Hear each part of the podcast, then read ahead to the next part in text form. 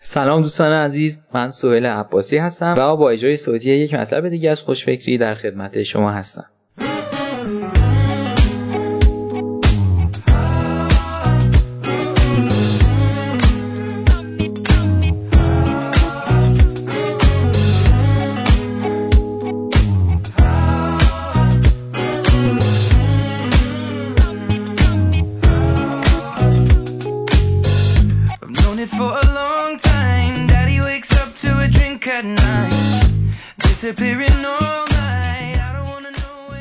دوستان عنوان این مطلب هست در دنیای کارآفرینی و استارتاپ ها با شکست چگونه باید روبرو شد؟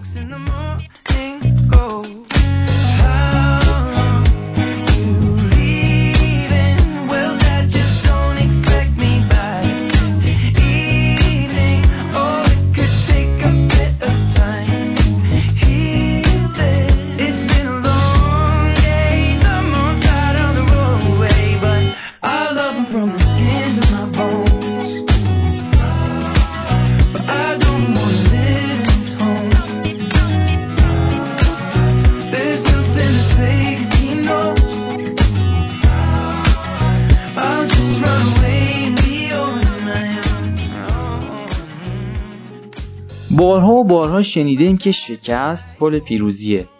خیلی از معلم ها و مربی ها به ما گفتن که از شکست نترسید و ناامید نشید. اما وقتی شکست اتفاق میفته تمامی این حرفا رنگ میبازن و ناامیدی آنچنان راه رو بر انسان میبنده که دیگه هیچ نصیحت و حرفی کمکی نخواهد کرد. در این حالت بیشتر از هر کسی این خود فرده که می‌تونه به خودش کمک کنه. با نگاهی به زندگی نامه افراد موفق می‌توان شکست های اونها رو در مراحل مختلف زندگی شخصی یا کاریشون دید. شکست هایی که رگه های از اثراتش حتی پس از گذر سالها در زندگی اونها قابل تشخیصه. در واقع اگر از اونها بپرسید اونها خواهند گفت که این شکست ها بودن که شخصیتشون رو ساخته چشمانشون رو بر روی واقعیت ها و چیزهایی که پیشتر نمی‌دیدن باز کرده و از اونها چیزی درست کرده که امروز شدن. داستان شکست ها و موفقیت های این افراد بسیار آموزنده است و به من و شما این اطمینان و قوت قلب رو میده که تسلیم نشدن و آموختن از شکست نتیجه خواهد داد.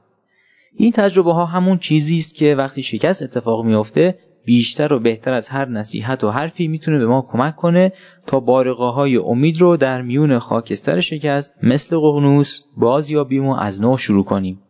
پذیرش شکست و آموختن از اون کلید موفقیته. یکی از نکات بسیار مهم در این بحث اینه که باید تلاش کنیم هرچه بیشتر از شکست هامون درس بگیریم و بیاموزیم. اما نخستین گام برای این کار پذیرش شکسته. چه بسا کسب و کارها طرحها و پروژه های متعددی رو در پیرامونمون می‌تونیم ببینیم که با اینکه مختصات و مشخصات شکست دارن اما مسئولین اونها نمی‌خوان واقعیت رو بپذیرن.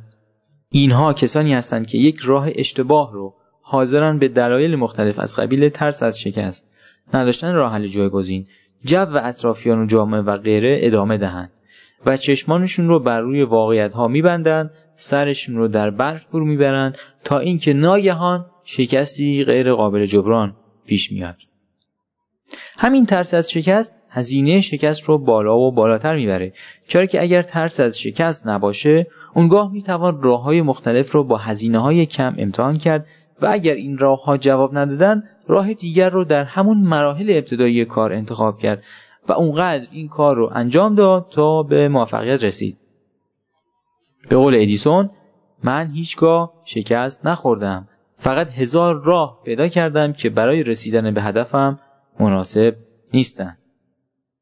معنای جدید شکست در دنیای کارآفرینی و استارتاپ ها در دنیای استارتاپ ها توجه به این امر بسیار مهمه. و قفلت از اون هزینه های زیاد مالی و زمانی به بار خواهد آورد. بسیاری از استارتاپ ها رو در کشور می دید که در واقعیت مشخصات اونها از قالب یک استارتاپ خارج شده اما هنوز از نظر کاری به پیشرفت چندانی نرسیدن. برای مثال کسب و کارهایی هستند که پس از گذشت 5 یا 6 سال فعالیت توسط بنیانگذارانشون هنوز استارتاپ تلقی میشن.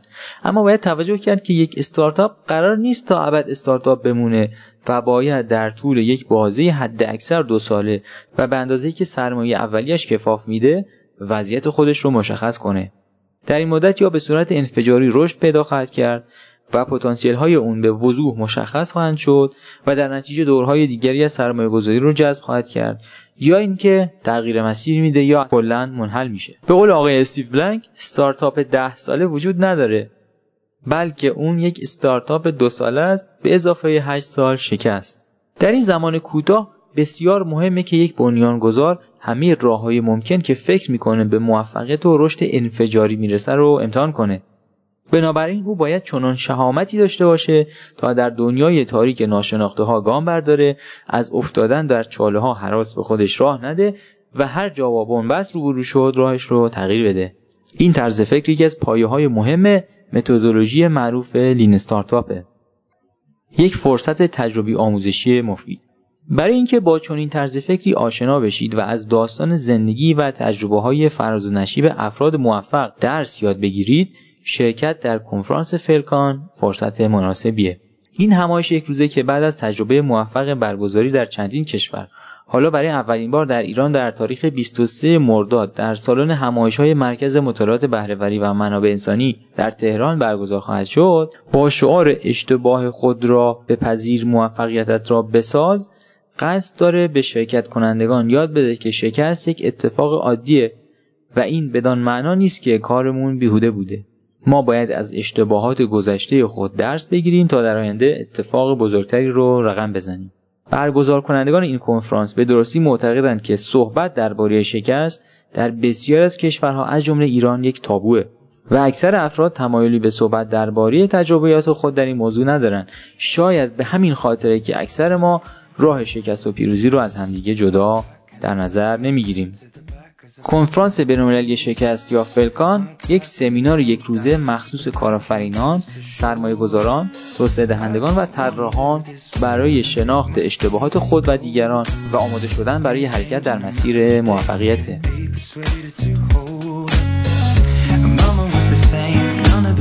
و حالا نوبت شماست. دوستان شما چه فکر می‌کنید؟ چه تجربیاتی رو در برخورد با شکست های مختلف در کار یا زندگی دارید؟ لطفا دیدگاهاتون رو با من و دیگر خوانندگان خوشفکری در میون بذارید. من سهیل عباسی هستم و شما اجرای صوتی یک مطلب دیگه از خوشفکری رو شنیدید. از توجهتون سپاسگزارم. تا درودی دیگر بدرود. I'll just run away